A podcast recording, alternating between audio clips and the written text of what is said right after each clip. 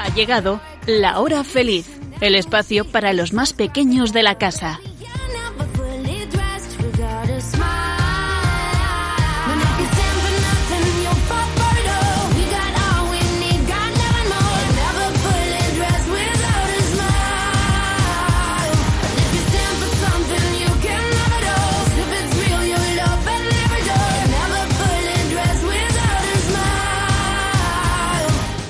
Buenas tardes a todos nuestros oyentes, a todos nuestros amigos de La Hora Feliz. Qué ganas teníamos de volver a estar con vosotros y de compartir muchas historias y curiosidades interesantes.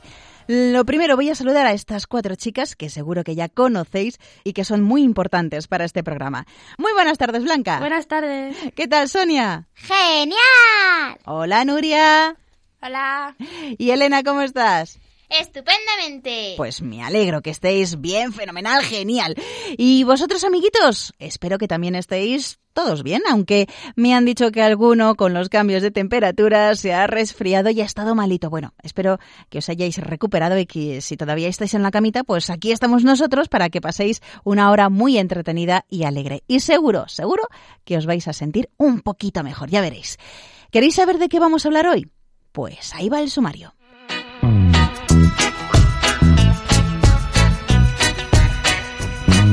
Hoy hablamos de nombres y de santas. Además, hoy seguimos hablando de algunos escritores de cuentos. Y contaremos algunos cuentos que ellos han escrito. Y no faltarán chistes y adivinanzas.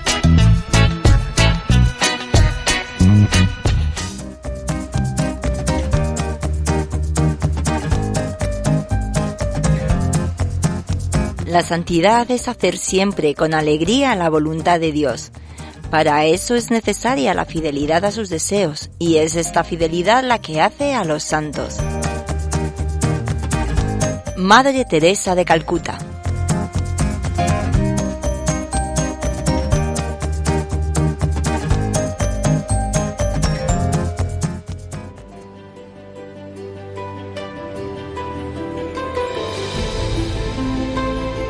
Jesús, hoy vengo a pedirte que me ayudes a sembrar semillas de paz a mi alrededor. Una sonrisa. Una mano tendida. Un acto generoso. Que en vez de enfadarme cuando no consigo lo que quiero, valore lo que ya tengo. Que en vez de querer las cosas para mí, disfrute compartiéndolas con otros. Que en lugar de lamentarme por las cosas que están mal, me ponga en marcha e intente cambiarlas. Que cuando alguien se enfade por mi culpa, sea capaz de pedirle perdón. Que cuando me encuentre con alguien que no esté bien, rece una oración por él. Amén.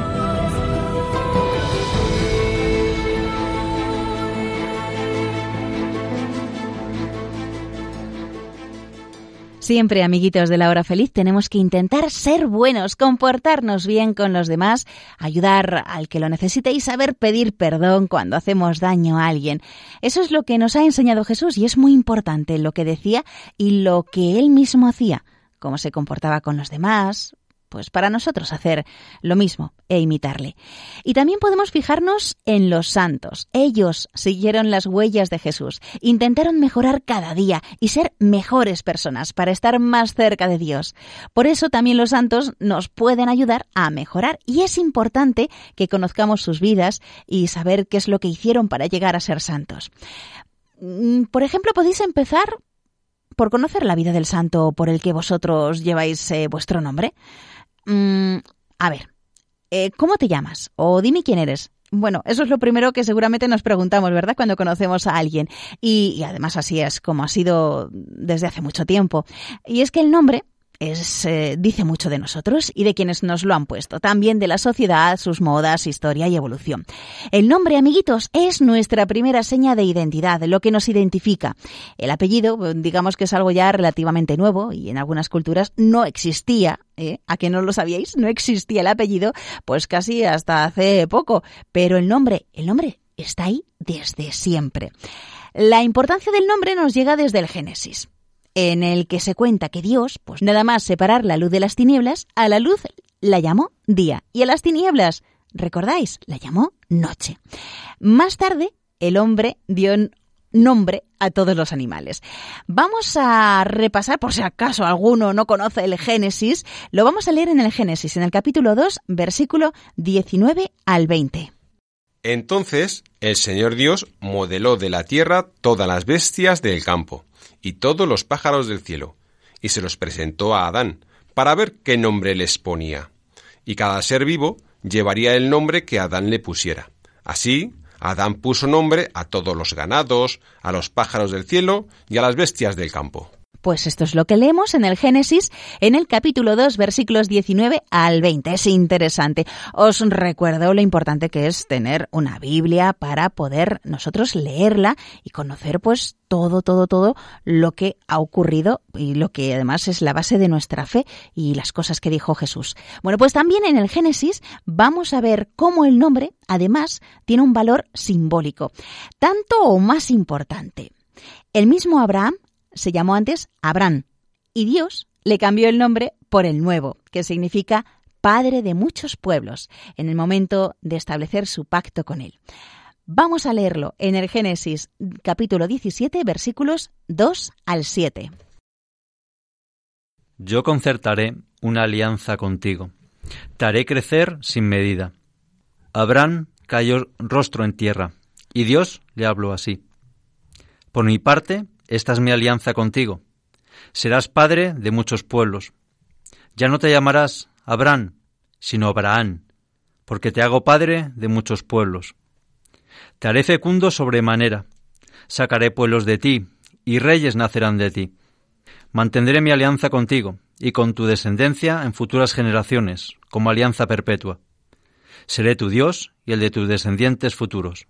Como veis, tiene mucha importancia el nombre y su significado. Luego, muchos siglos después, cuando la Iglesia declaraba santos a algunas personas por la vida tan buena que habían llevado, pareciéndose a la de Jesucristo, la costumbre era dar al niño el nombre del santo del día en el que nacía. Los que seguramente sois muy madrugadores, no sé yo, si a lo mejor cuando os preparáis para el colegio, sabréis que aquí en Radio María a las 7 y 10 de la mañana decimos el santoral, bueno, los fines de semana a las 7.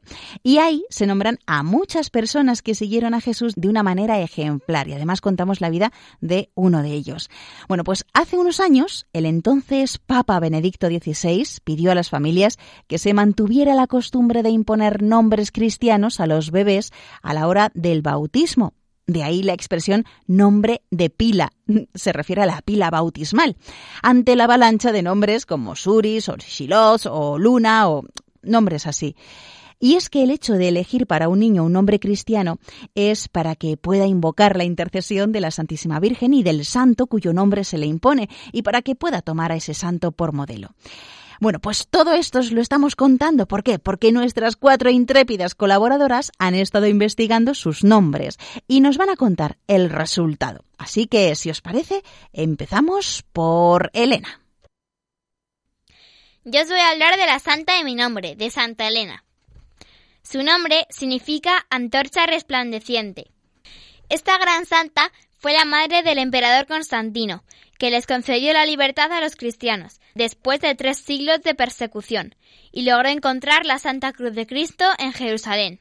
Elena nació en el año 270 en Bitinia, que está hacia el sur de Rusia, junto al Mar Negro.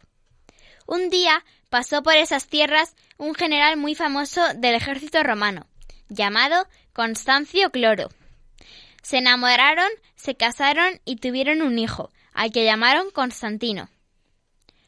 Cuando murió Constancio Cloro, Constantino fue proclamado emperador por el ejército. Antes de la batalla de Saxarubra contra sus enemigos en el Puente Milvio de Roma, Constantino tuvo un sueño donde Cristo le mostraba la cruz y le decía: «Con este signo vencerás». Al día siguiente, el emperador llevó la cruz en el combate y venció. Un año después de esta victoria, en el Edicto de Milán del año 313, Constantino permitió la religión cristiana y expandió el cristianismo por todo el imperio. Elena se fue a Jerusalén para buscar la Santa Cruz. Ella mandó excavar en el Gólgota y encontró la cruz, los clavos y el rótulo de madera de Jesucristo. De hecho, para averiguar cuál era la cruz, porque se encontraron 3, porque las otras 2 eran de los ladrones, puso un enfermo sobre cada una de ellas. El que sanó es el que demostró cuál era el santo leño. Por eso, normalmente, se representa a Santa Elena con la Vera Cruz. En Tierra Santa hizo construir 3 templos, uno en el Calvario, otro en el Monte de los Olivos y el tercero en Belén. San Ambrosio narra que, a pesar de ser la madre del emperador, Santa Elena se vestía con sencillez, se mezclaba con los pobres y utilizaba el dinero que su hijo le daba para repartir limosnas. También era muy piadosa y pasaba muchas horas rezando en el templo. Elena pasó santamente sus últimos días hasta que murió hacia el año 329.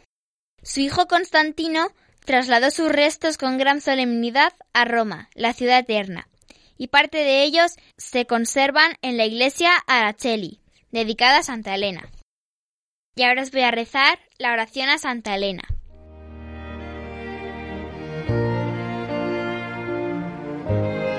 Santa Elena, ayúdanos a romper las ataduras del pecado y volver a los brazos de Dios nuestro Padre.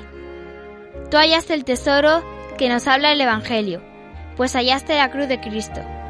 Haz que nosotros hallemos ese tesoro. Cristo vive en nosotros. Que Él nos llene de paz, de justicia y de amor, en medio de nuestras tribulaciones, y que un día nos encontremos todos en el reino de los cielos. Amén. Pues ya sabemos de dónde viene el nombre de Elena y quién fue Santa Elena. Y ahora vamos a conocer algo de Sonia. Cuéntanos. Os voy a hablar de la vida de mi santa. El 18 de septiembre celebramos el Día de Santa Sofía, mártir de los primeros tiempos del cristianismo, que, junto con sus 3 hijas, sufrió la persecución de Adriano.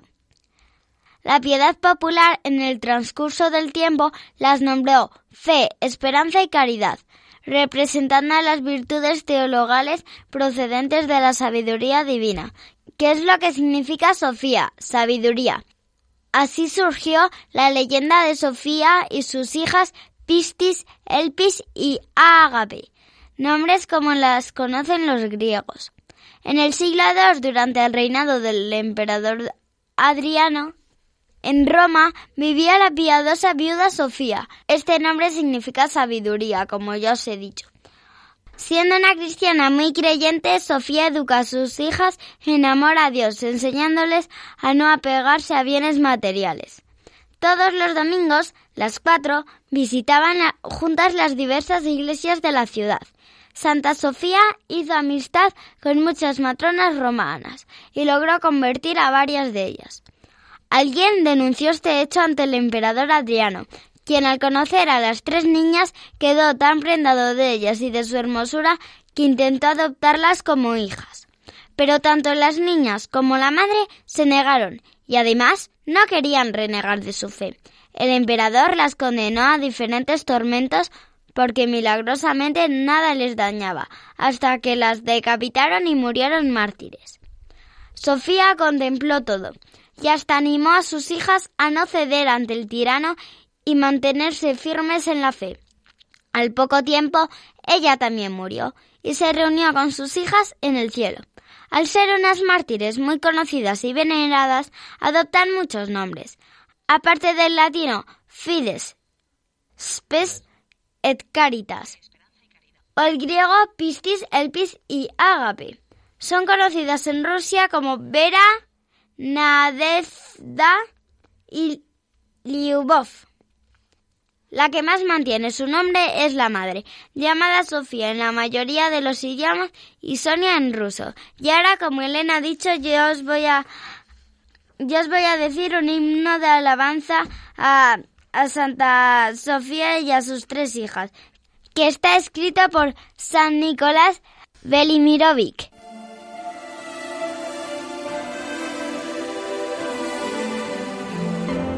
Las santas mártires Vera, Nadezhda y Lyubov y su madre Sofía sabiamente glorificaron al Señor.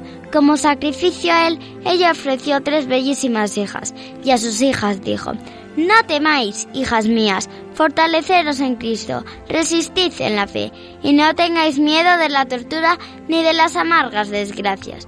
No lloréis vuestros cuerpos, es mejor el cielo. Dios os dará maravillosos cuerpos en el cielo.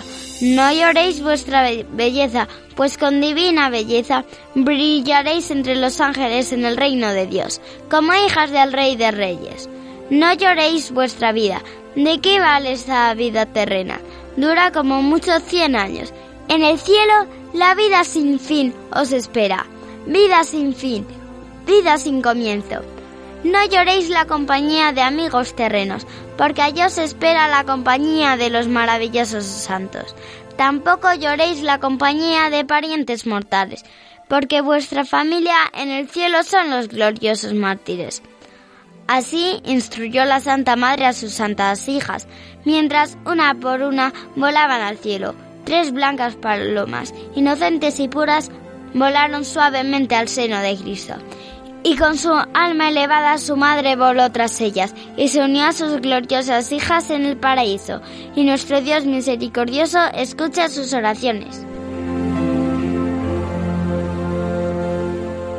Muy bien, qué bonito ese himno de alabanza que nos has leído, Sonia. Bueno, pues ya conocemos Elena y Sonia, vuestros nombres y los santos.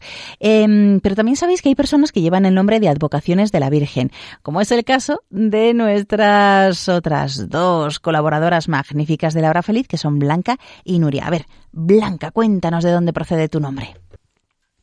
El origen de esta veneración está en el siglo IV. Según la tradición, vivía en Roma una pareja muy piadosa. Eran ricos y tenían fe, pero no tenían hijos. Eran muy devotos de la Virgen y como no sabían a quién donar su fortuna, pidieron a la Virgen que les diera alguna señal. La Virgen se les apareció y les dijo que construyeran un templo. ¿Dónde? Ella se lo señalaría. Al día siguiente, un 5 de agosto, en pleno verano en Roma, apareció nevado el monte Esquilino de Roma. La pareja interpretó que eso era la señal de la Virgen y se lo dijeron al Papa. En ese lugar construyeron la iglesia. Poco tiempo después fue destruida, pero el Papa Sixto III ordenó su reconstrucción en el siglo V. Hoy en día esa iglesia es una gran basílica, la Basílica de Santa María la Mayor. La fiesta se celebraba y se celebra el 5 de agosto. Al principio solo era conocida en Roma, pero en el siglo XVII San Pío V la declaró fiesta de la Iglesia Universal. En España se relata la historia del sacerdote Martín de Mérida y su ayudante Martín Soto. El 5 de agosto de 1717 estaban haciendo una travesía por Sierra Nevada y cerca del Collado de Veleta, a 3.200 metros de altura, les sorprendió una tormenta de nieve. Los 2 estaban en grave peligro y se pusieron a rezar a la Virgen. Esta se les apareció llevando al niño Jesús en sus brazos. Les calmó y les indicó por dónde estaba el camino.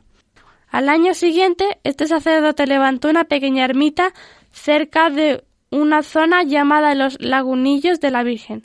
Esta ermita fue destruida poco tiempo después por culpa del tiempo, que allí en invierno es muy duro. En 1724 se construyó otra más abajo en los prados del Borreguil. ¿Y sabéis qué? Tampoco aguantó mucho. Pero no os preocupéis, porque en 1796, dado que había una gran devoción popular a esta Virgen, se construyó lo que hoy es el actual santuario dedicado a esta Virgen.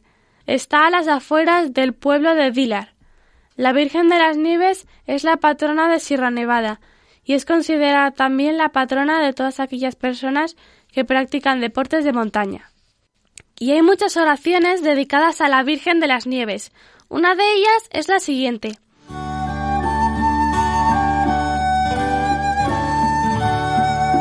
Virgen Santísima de las Nieves, patrona y madre nuestra, nos postramos ante este trono que nuestro filial amor te ha dedicado entre las bellezas y alturas de nuestras montañas nevadas. Te suplicamos que derrames tu bendición sobre todos nosotros, sobre nuestros familiares, sobre los turistas y los alpinistas, que intercedas ante tu divino Hijo para que nos conceda la gracia de pasar santamente el día de hoy, y todos los de nuestra vida, y que nos aparte siempre de todo peligro espiritual y corporal. Ante este altar, que tiene por alfombra la nieve y por bóveda el cielo, bajo tu mirada dulce y bajo tu manto protector, queremos que se deslicen estas horas de sano esparcimiento y que al terminar la jornada descendamos de estas cumbres con el alma más pura y el cuerpo más fortalecido para poder cumplir todos nuestros deberes. Virgen Santísima de las Nieves, rogad por nosotros. Preciosa oración, Blanca. Vamos a conocer ahora de dónde viene el nombre de Nuria. La Virgen de Nuria se venera en un valle en la montaña de los Pirineos, en la provincia de Gerona. De hecho, la palabra Nuria proviene de euskera y significa la nacida en un valle entre montañas. Según la tradición, San Gil llegó a ese valle en el siglo VIII. Vivió en el valle durante 4 años y talló una imagen de la Virgen, pero la tuvo que esconder en una cueva. ¿Por qué? Porque los musulmanes invadieron la península ibérica y San Gil tuvo que huir del valle.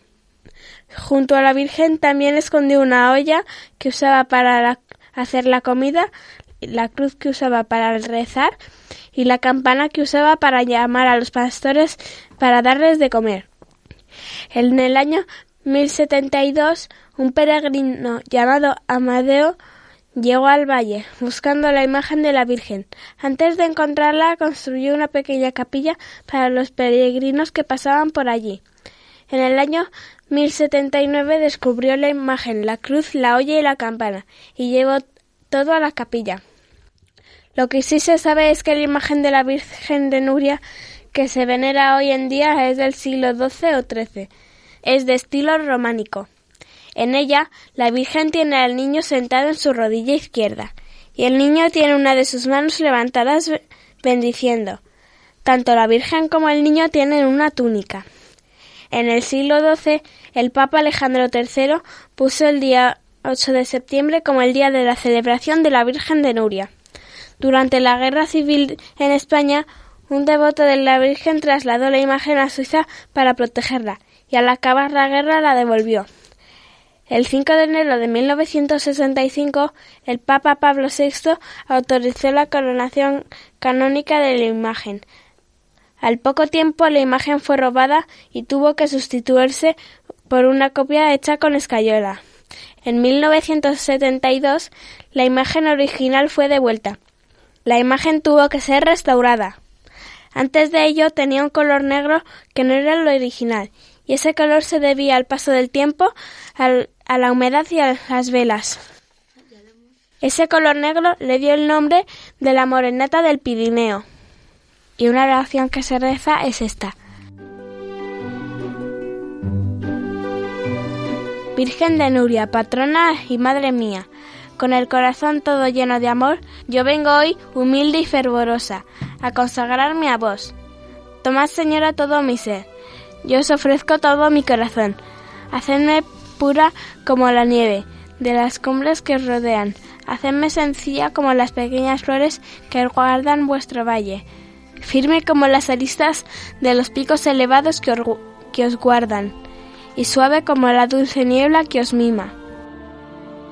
Haced que mi vida sea digna de vos, y que a imitación vuestra se traduzca en un cántico de amor a vuestro Hijo Divino. No me dejéis de la mano, Señora, hasta que por los eternos caminos de las estrellas llegue al cielo para allí alabaros por siempre jamás. Amén. Precioso. Pues muchísimas gracias, Nuria. Y bueno, amiguitos, pues ya sabemos los nombres de Elena, de Sonia, de Blanca y de Nuria. Espero que os haya resultado interesante y que vosotros también en casa investiguéis, como han hecho ellas, el origen de vuestro nombre y conozcáis la historia del santo por el que os pusieron vuestro nombre o la advocación de la Virgen.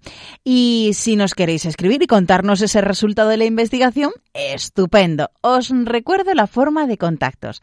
Es por email lahorafeliz2@radiomaria.es, lahorafeliz2@radiomaria.es, y si nos queréis escribir por carta, nos escribís a Radio María, programa La Hora Feliz 2. La dirección es Paseo de los Lanceros 2, primera planta, 28024, Madrid. Así que estaremos encantados de recibir el resultado de vuestra investigación sobre vuestro nombre. Estás escuchando La Hora Feliz en Radio María. Si los libros tienen el poder de reunir a la gente, que éste haga su magia.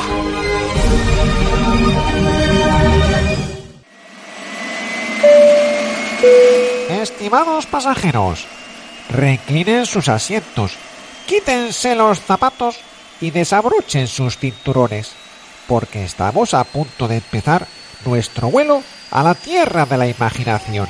Esperamos que disfruten del viaje.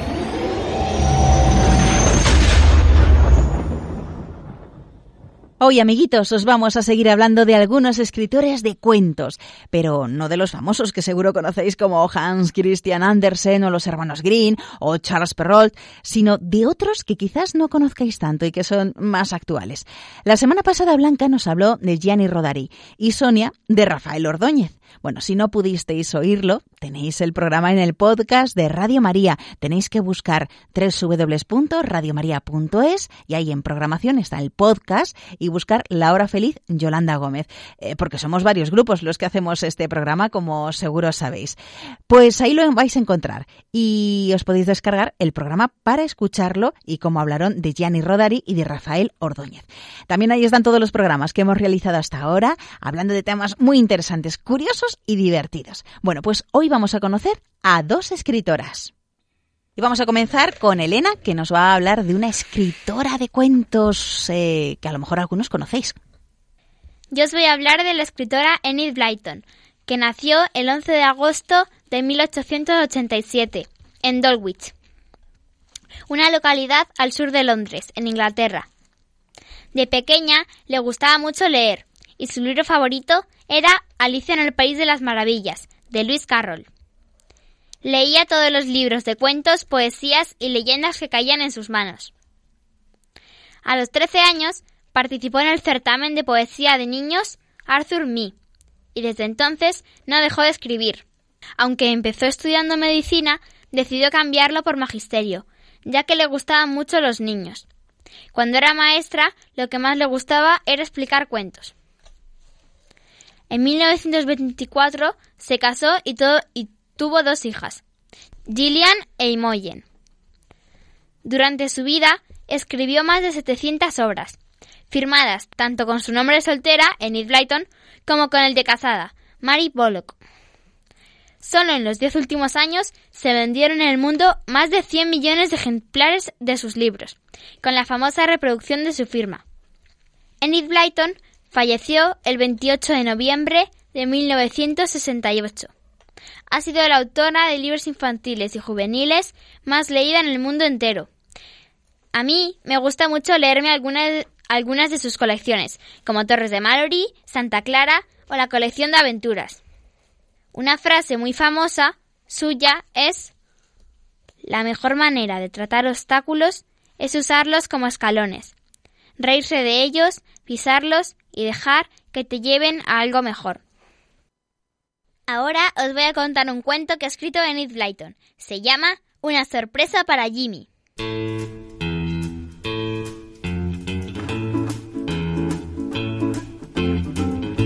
Jimmy se despertó sintiéndose desgraciado y recordó por qué en cuanto abrió los ojos. Era la fiesta del colegio y todos los niños de su clase iban a pasar el día en la playa. Jimmy no iba a ir. La excursión costaba 5 libras. Y su madre decía que le resultaba imposible pagar esa cantidad solo por un día. ¿No era una pena? El niño miró por la ventana, hacia el cielo azul y suspiró. Estaba muy soleado. Apenas había nubes en el cielo. Sería un día maravilloso junto al mar. Bajó a desayunar y después su madre le mandó a hacer la compra. Cuando caminaba por la calle, vio a una señora mayor que se apresuraba para coger un autobús. Jimmy vio que a la anciana se le caía algo del bolsillo mientras corría. Entonces, él también echó a correr y lo recogió. Era el monedero de la mujer. ¡Oiga!, gritó el niño. ¡Oiga!, se le ha caído el monedero. Pero la anciana no lo oyó. Se subió al autobús y este Se alejó traqueteando calle abajo. Jimmy abrió el monedero. ¡Vaya! ¡Cuánto dinero había! ¡Qué disgusto se llevaría la señora cuando descubriera que había perdido el monedero! El chico miró alrededor para ver si encontraba un policía. Pensó que le contaría lo que había sucedido, pero no había ningún agente por allí. Jimmy vio que se acercaba otro autobús y tuvo una idea. Se montaría en aquel vehículo e iría tras la anciana. Quizá lograse alcanzarla. Se fijaría en el de delante y vería dónde se bajaba. Se montó en el autobús y arrancaron. Era un transporte rápido y pronto se situó no muy lejos del otro vehículo. Jimmy se sentó en el primer asiento y se concentró en ver si la mujer se apeaba. Llegaron a la estación. Jimmy vio que la anciana descendía y entraba a toda prisa en el edificio. Él también se bajó y miró en torno a él. No veía a la señora mayor. ¿A dónde había ido? No estaba comprando un billete en ningún sitio. Tal vez ya lo tuviera y hubiese ido hacia el tren. Jimmy atravesó a toda prisa la oficina de billetes y miró en todos los andenes. ¡Allí estaba! Vio a la anciana caminando en dirección al andén situado enfrente del puente que cruzaba la vía. Y, ¡oh no!, estaba llegando un tren. ¿Tendría tiempo de alcanzar a la señora antes de que se marchase? Corrió a toda velocidad por el puente y el andén. El tren permanecía allí parado. Jimmy vio que se trataba de un tren cuyos vagones estaban conectados por un pasillo que los recorrían de una punta a la otra. Abrió una puerta y subió de un salto al pasillo. Luego empezó a buscar a la anciana en todos los compartimentos. Y de pronto sonó un silbato y el tren comenzó a moverse. Jimmy no pudo abrir la puerta a tiempo, así que allí estaba, alejándose a bordo del tren. ¡Qué horror! ¡Y no tenía billete! Jimmy, de pie en el pasillo, sentía miedo. ¿A dónde se dirigiría aquel tren? Se preguntó si se atrevería a preguntárselo a alguien. Mientras permanecía allí, sintiéndose terriblemente desgraciado, oyó un ruido en el compartimento de al lado. Alguien exclamaba: ¡Qué horror! ¡Qué horror! ¡Qué horror! Con la voz asustada. Entonces oyó a la voz decir: «He perdido el monedero. Tal vez se me haya caído al suelo. ¿Podría buscármelo alguien, por favor?» Debía ser la anciana de Jimmy. El chico se olvidó de sus propios problemas y se asomó al compartimento. Sí, ahí estaba, con aire de gran preocupación, y otros dos pasajeros buscaban el monedero por el suelo. Jimmy empujó la puerta y entró. Le tendió el pequeño monedero. «¡Aquí está!», anunció. Se le cayó en la calle cuando corría para coger el autobús. «¡Madre mía, mi monedero!», gritó la señora con alegría, y lo recogió de manos de Jimmy. Luego pareció sentirse muy confusa. «Pero si se me cayó tan lejos, ¿cómo te las has ingeniado para encontrarme aquí?», quiso saber. «Bueno, verá, me monté en el siguiente autobús y la seguí hasta la estación», contestó Jimmy. «Y vi que iba a coger ese tren, así que me subí para buscarla. Y ahora el tren ha partido conmigo dentro y no sé qué hacer». Parecía tan inquieto que la anciana también se preocupó bastante. «No pasa nada, tranquilo», dijo. «Ven a sentarte a mi lado, yo cuidaré de ti. Este tren va a la costa, ¿sabes? No para llegar allí. Así que tendrás que llegar a la costa con él. Pero, ¿qué importa eso? Llamaremos a tu madre para decirle que estás bien y que pasarás el día conmigo en la playa. ¿Te gustaría?». Bueno, ¿no era increíble? Allí estaba Jimmy, que se había despertado triste porque no iba a ir a la playa con los demás. Y al final iba a ir por error. ¡Qué cosa más curiosa! La anciana compartió sus galletas con él durante el trayecto. Cuando el tren llegó a la costa, llamó por teléfono a la madre de Jimmy para decirle que el chico estaba bien y que lo mandaría de vuelta a casa en tren después del té. Y entonces se fueron a la playa. ¡Qué bien se lo pasaron! La anciana tenía 3 nietos que lo estaban esperando en la estación, y estos llevaron a Jimmy al mar de inmediato. Chapoteó en el agua y se bañó, construyó castillos y pescó camarones con una red. Y entonces la madre y la abuelita de los niños les llevaron un almuerzo buenísimo a la playa. Pasaron toda la tarde jugando con barquitos en las pozas, y cuando llegó la hora del té, pusieron una tetera a hervir. A todos les dio mucha pena que llegara la hora de llevar a Jimmy al tren. «¡Vuelve, vuelve!», le dijeron. La abuela de los niños pagó el billete de Jimmy y le dio un beso de despedida. «Te merecías este día», dijo. «Fue muy amable por tu parte correr detrás de mí con mi monedero. Te comportaste como un caballero y me alegro de que al final hayas pasado un día en la playa». Al día siguiente, cuando sus compañeros del colegio le dijeron a Jimmy que sentían que no hubiera ido a la playa con ellos, él se echó a reír. «Bueno, yo también fui», dijo. «No tenía intención de hacerlo, pero así fue». Y aquello sí que desconcertó a los niños.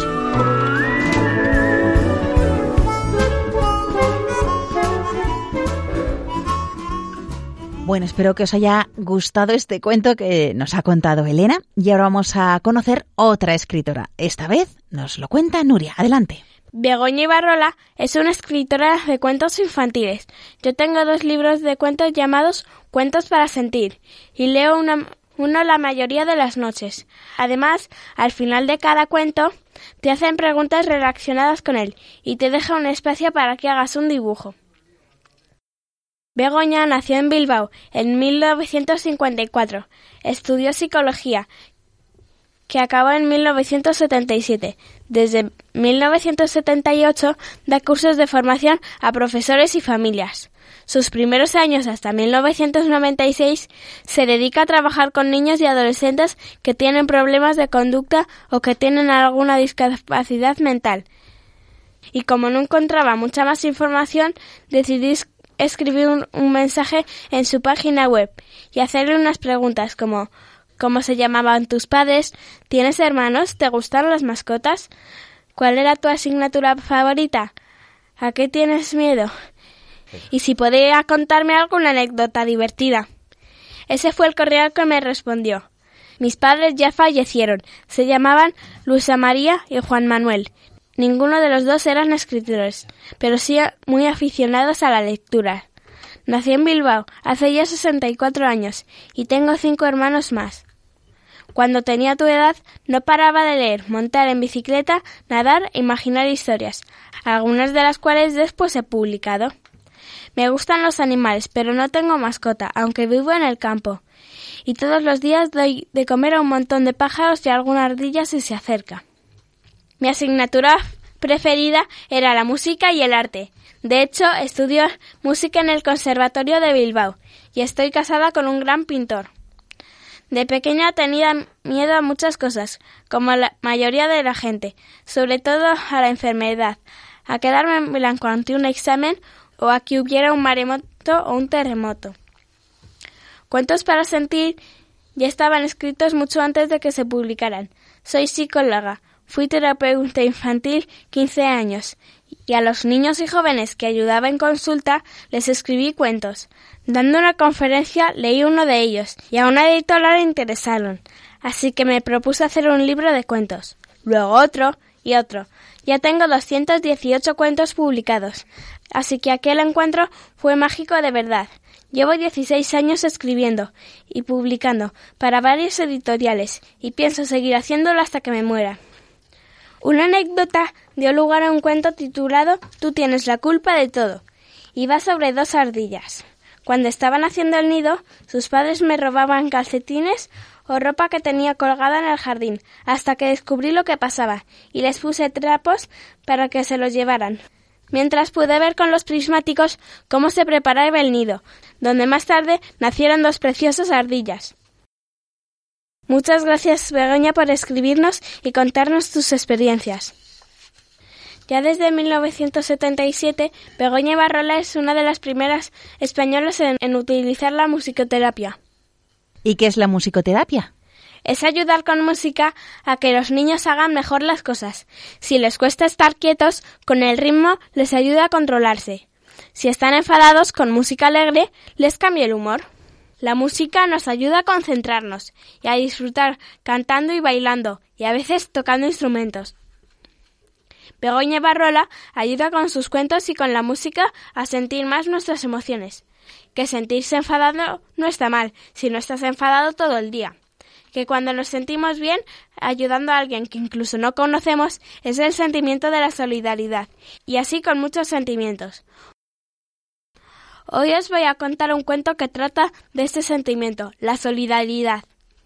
Se llama Chusco, un perro callejero, y consiguieron un premio en 2013, que se lo dieron los niños lectores de 6 a 8 años. ¿Queréis que os lo cuente?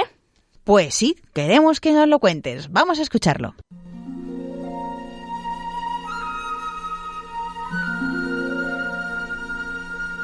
En aquel oscuro callejón, Chusco apenas podía ver quién se acercaba, en parte porque no había ninguna farola y en parte porque sus ojos cansados apenas distinguían las sombras.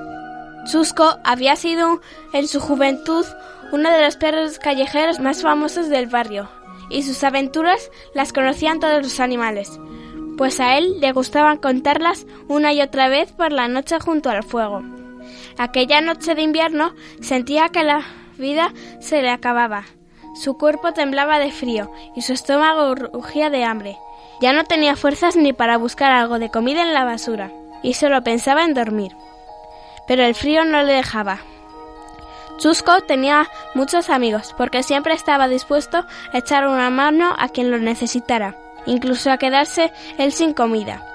Como aquel día en que la perra Rosquita dio a luz a 5 hermosos cachorros. Él buscó comida para ella, una y otra vez, y cuando llegó la noche se dio cuenta de que no había llevado un solo bocado a su estómago. Le parecía que Rosquita en aquel momento necesitaba comida más que él. Ahora le llegaban muchos recuerdos de su juventud y se sentía muy orgulloso de la vida que había llevado, aunque nunca dijo a nadie que su mayor ilusión era ser perro de algún niño. Los veía pasar de la mano de su madre y le sonreían. Cómo hubiera deseado vivir en una casa, tener a alguien quien esperara en la puerta, alguien que le quisiera y le cuidara. Pero él era un perro callejero muy mayor, ya no podía seguir manteniendo ese sueño. Chusco, vengo a verte.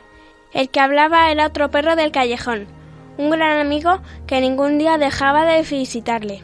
Tenía una mancha negra en el ojo y por eso le llamaban Pirata. ¿Qué tal, Pirata? Casi no te veo con esos ojos míos que se están apagando. No te preocupes, Chusco. Entre todos te cuidaremos. Por cierto, ¿has comido algo? No he tenido fuerzas para salir a buscar comida, le dijo Chusco. Bueno, pues me voy a buscar algo. Tú quédate aquí, tranquilo, y no te muevas. Pirata salió corriendo y fue a buscar comida en la basura de un restaurante muy famoso que había 2 calles más abajo. ¿Dónde vas tan deprisa? ¡Miau! Le preguntó el gato Michino. Voy a buscar algo de comida para Chusco. El pobre ya está muy viejo y casi no se puede mover. Creo que está enfermo porque temblaba de frío. Pobre Chusco, voy a ayudarle. Le llevaré algo para que no pase mucho frío. ¡Miau! Los 2 amigos se despidieron sabiendo que volverían a encontrarse en el callejón. Michino salió corriendo a un gran contenedor de basura donde la tienda de telas del barrio tiraba los restos de lo que le sobraban. Él había encontrado ahí trozos de telas con el que se había fabricado una buena manta. Así que se fue con la esperanza de encontrar algo que le sirviera para dar un poco de calor a Chusco. ¿Dónde vas tan deprisa?, le preguntó el ratón Chistón. Voy a buscar algún trozo de tela para el pobre Chusco. Está enfermo y tiene mucho frío. ¡Miau! Chistón se marchó rápidamente hacia la casa donde vivía. Tenía que hacer algo por Chusco. Él le había ayudado en muchas ocasiones y era un buen amigo. Menuda sorpresa se llevó Michino cuando vio salir a la dueña de la tienda con un montón de telas. Esperó a que las echaran en el contenedor y luego saltó encima para coger algunas. No sabía que le estaban mirando desde el otro lado del cristal de la tienda. La dueña se quedó muy sorprendida al ver el gato llevándose algunas telas y decidió seguirle. Mientras, no muy lejos de allí, Pirata se acercó al cubo de basura del famoso restaurante y cogió algo de comida. El dueño del restaurante lo observó con atención y sintió mucha curiosidad al ver que el perro no se comía la comida que había cogido, sino que se la llevaba en la boca, y decidió seguirle. Cuando Chitón llegó a su casa, contempló un hermoso trozo de queso que había en la cocina y, sin pensarlo 2 veces, arriesgando su vida, lo cogió y salió corriendo, mientras la dueña de la casa le perseguía con una escoba por el pasillo. Pero ella se quedó muy extrañada al ver que el ratón no se comía el queso, sino que marchaba con él, y decidió seguirle. El gato Michino fue el primero en llegar al callejón y dijo: Chusco, te he traído unos trozos de tela. para que te tapes bien y no tengas frío. ¡Miau! Gracias, amigo. Eres muy bueno conmigo. ¿Cómo podré devolverte el favor? Calla, chusco, soy tu amigo. No me debes nada. Al contrario, yo estoy encantado de ayudarte. Otras veces tú me has ayudado a mí. ¡Miau! Después llegó el perro pirata. Chusco, he conseguido algo de comida para ti. Tienes que comer para ponerte fuerte. ¡Uf! Gracias, amigo. Eres muy bueno. Comeré lo que me has traído, a ver si me encuentro mejor. Al rato llegó el ratón Chitón y le dijo: Hola, Chusco, te he traído un trozo de queso. Por poco me he matado en escobazo su dueña, pero he conseguido esquivarla. Gracias, amigo. No tenías que haberte arriesgado tanto por mí. Los tres amigos contemplaban a Chusco, mientras comía con rapidez lo que le habían llevado. Cuando Chusco acabó de comer, se tumbó en una esquina del oscuro callejón y mi chino le tapó con las telas. Ninguno de los tres sabían que en ese momento varios ojos les estaban observando: el dueño del restaurante, la dueña de la tienda de telas y la dueña de la casa donde vivía el ratón Chitón. Los tres se miraron emocionados, al comprender lo que pasaba. Se acercaron a Chusco y le preguntaron: ¿Cómo te llamas? Pirata, Michino y Chitón se asustaron y se escondieron detrás de unas cajas, pensando que aquellas personas estarían enfadadas. Pero ellos les dijeron: Tranquilos, no tengáis miedo. Hemos visto cómo ayudáis a vuestro amigo y nos parece algo estupendo. Me llamo Chusco, contestó el perro, y estos son mis amigos, Pirata, Michino y Chitón. Gracias a ellos hoy he comido y ya no tengo tanto frío. Bueno, Chusco, le dijeron, queremos ayudar nosotros también. ¿Qué necesitas? Chusco emocionado les dijo: Solo quiero una casa donde vivir, alguien quien esperar, alguien que me quiera y que me cuide. Pero como soy muy mayor, apenas sirvo para vigilar una casa, aunque puedo ladrar si viene algún extraño. Entre todos cuidaremos de ti, no te preocupes, le dijeron. Puedes venir a buscar la comida que sobra de mi restaurante, le dijo el dueño del restaurante. Y también tus amigos, por supuesto. Yo puedo hacerte una manta con retales de mi tienda, para que no pases más frío, le dijo la dueña de la tienda de telas. La señora de la casa donde vivía Chitón le dijo: Yo puedo llevarte a vivir conmigo, vivo sola, y así nos haremos compañía el uno al otro. Bueno, sola no, porque tu amigo el ratón Chitón vive conmigo. A partir de ese día, Chusco consiguió cumplir su mayor deseo. Está muy contento porque tiene cerca a todos sus amigos, el ratón Chitón, el perro pirata y el gato Michino, a los que cuenta las aventuras que pasó en su juventud.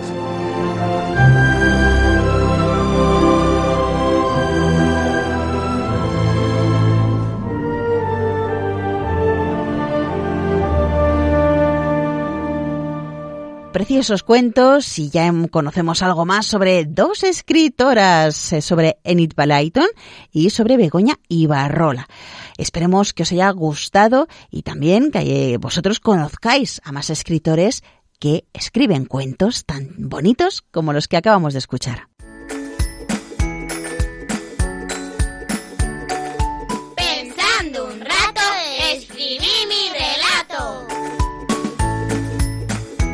¿Quieres que leamos en la radio un cuento que tú mismo has escrito? Solo tienes que decirles a tus papás que nos lo envíen al email lahorafeliz2@radiomaria.es, indicándonos tu nombre, la edad que tienes, la ciudad donde vives y un teléfono de contacto. También puedes escribirnos por carta a la siguiente dirección: Paseo de Lanceros 2, primera planta, 28024 Madrid, poniendo Radio María, La Hora Feliz 2. De todos los cuentos que recibamos, el que leamos en antena recibirá una sorpresa. Ya sabes, lahorafeliz2@radiomaria.es o por carta a Radio María La Hora Feliz 2, Paseo de Lanceros, número 2, primera planta, 28024, Madrid.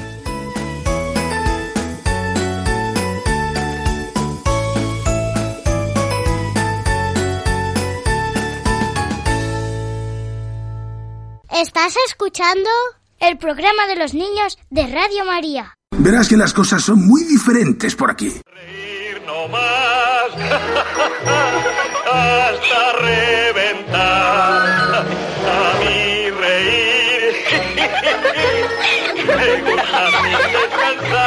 Chistenanzas. El más y más reír. No tiene ninguna gracia. Buen humor. Más buen humor me da a mí. Cómo me gusta reír. Más buen humor me da a mí.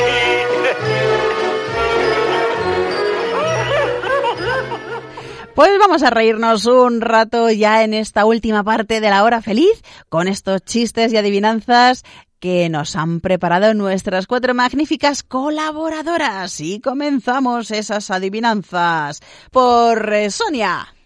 ¿Cómo puedes saber dónde tiene la cabeza un perro muy peludo? Uy, qué pregunta. A ver, Elena.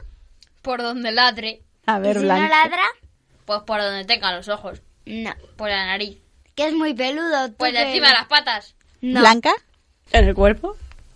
No. A ver, si os ocurre, ¿cómo saber dónde tiene la cabeza un perro muy peludo? Tan peludo que no se sabe dónde está la cabeza. Por donde no está la cola.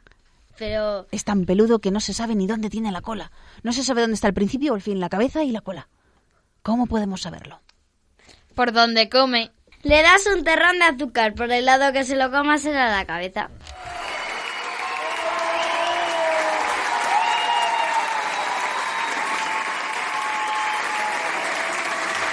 Bueno, pues a ver tu adivinanza, Elena. En un puerto hay tres barcos. Uno es un crucero, otro un transatlántico y el otro ya te lo he dicho, ¿qué es? ¿Qué puede ser, Nuria? ¿Un barco? No. A ver, Blanca. ¿Un yate? Sí. Ah. Muy bien, vamos por tu adivinanza, Blanca. Soy ave y no vuelo. Aunque soy curva, me llaman llana. Si no me adivinas hoy, me adivinarás mañana.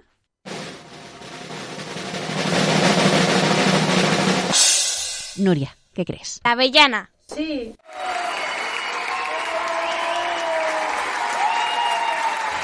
Nuria, tu adivinanza.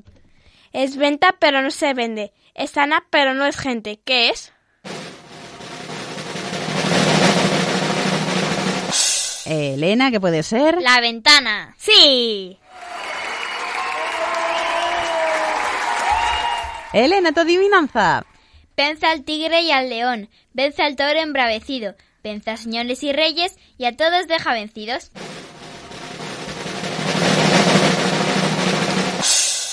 A ver, Sonia, ¿qué crees que es? ¿La victoria? No.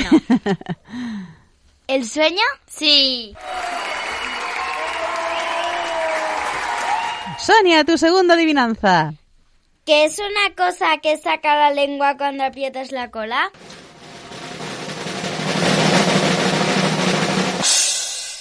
¿El bolígrafo? No. ¿El cepillo de dientes? No. A ver, Sonia, danos alguna pista. Pues es algo parecido a lo que ha dicho Nuria. A ver, ¿qué puede ser, Blanca? ¿La pasta de dientes? ¡Sí!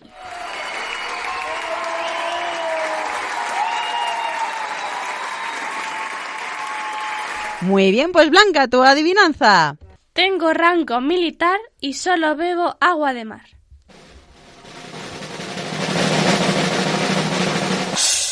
¿Arena? No. ¿Se come? No. A ver, no. Es algo que tiene que ver... Es algo que tiene que ver con la geografía.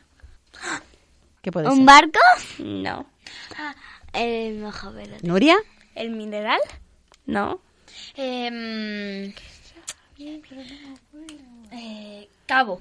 Sí. Pues vamos ahora ya con la última de Nuria. Hombrecitos de colores, metidos en una caja. Sin hablar nada te dicen, peligro, cuidado, pasa.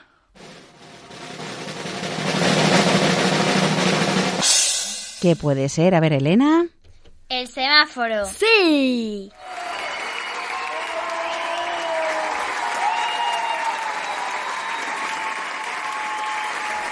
Estupendo, pues ya hemos dicho estas adivinanzas y vamos a por los chistes. Y comenzamos por ti, Elena. Una familia llega al hotel y cuando están a punto de abrir la puerta de la habitación, el padre dice: «¡Uf, vaya! Acabo de perder el juego de llaves». Y el hijo le contesta: «Tranqui, papá, lo importante es participar». Blanca, tu chiste. ¿Qué le dice un pecoso a otro pecoso? Te gano por puntos.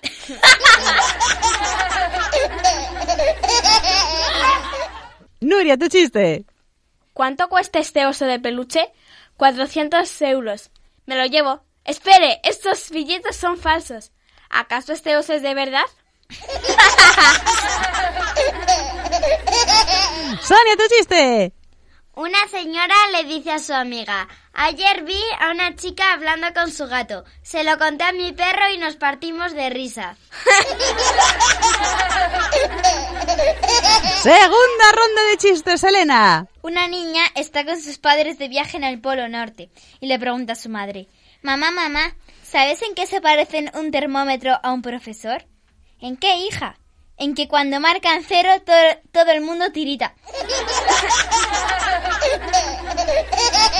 Blanca. ¿Qué le dice una iguana a otra iguana? Somos iguanitas. Ay, madre Nuria, venga. Se encuentran dos vampiros. ¿Cómo te llamas? Vampi. ¿Vampi qué? Vampirito. ¿Y tú? Otto. ¿Otto qué? Otto vampirito.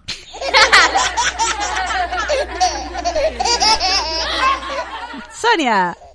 Un loco entra en el vestuario con un paraguas. «¿Qué hace?», le pregunta un señor. «Voy a darme una ducha, pero será mejor que no me moje porque no tengo toalla».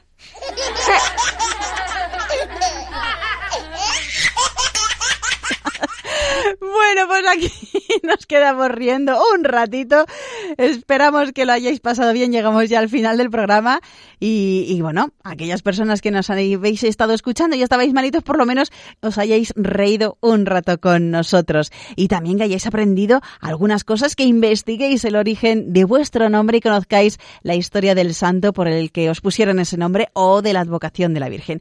Y muchísimas gracias a mis 4 colaboradoras por estar aquí un programa más. Gracias, Elena, Blanca, Nuria y Sonia. ¡Adiós! Y vamos a recordar a nuestros amiguitos cómo se pueden poner en contacto con nosotros para enviarnos algún cuento y que lo leamos en antena. A ver, Sonia, recuérdanos el email. lahorafeliz2@radiomaria.es. Perfecto. Y para aquellos que nos quieren escribir por carta, en el sobre tenéis que poner Radio María, La Hora Feliz 2. ¿Y a qué dirección, Elena? Paseo de Lanceros 2. Primera planta, 28024, Madrid. Muy bien, pues también os recordamos que si os ha gustado este programa y queréis volver a escucharlo o se lo queréis recomendar a otras personas, lo podéis hacer en el podcast de Radio María, www.radiomaria.es, y buscar ahí La Hora Feliz, Yolanda Gómez. Ah, y no os olvidéis que de lunes a viernes de 6 a 7 de la tarde, una hora antes en Canarias, tenéis otros programas de La Hora Feliz especialmente dedicados a vosotros, los niños, así que no os olvidéis. ¿Y vosotros sed buenos? Sí, sí se puede. Sí se puede. Un fuerte abrazo para todos y ser felices.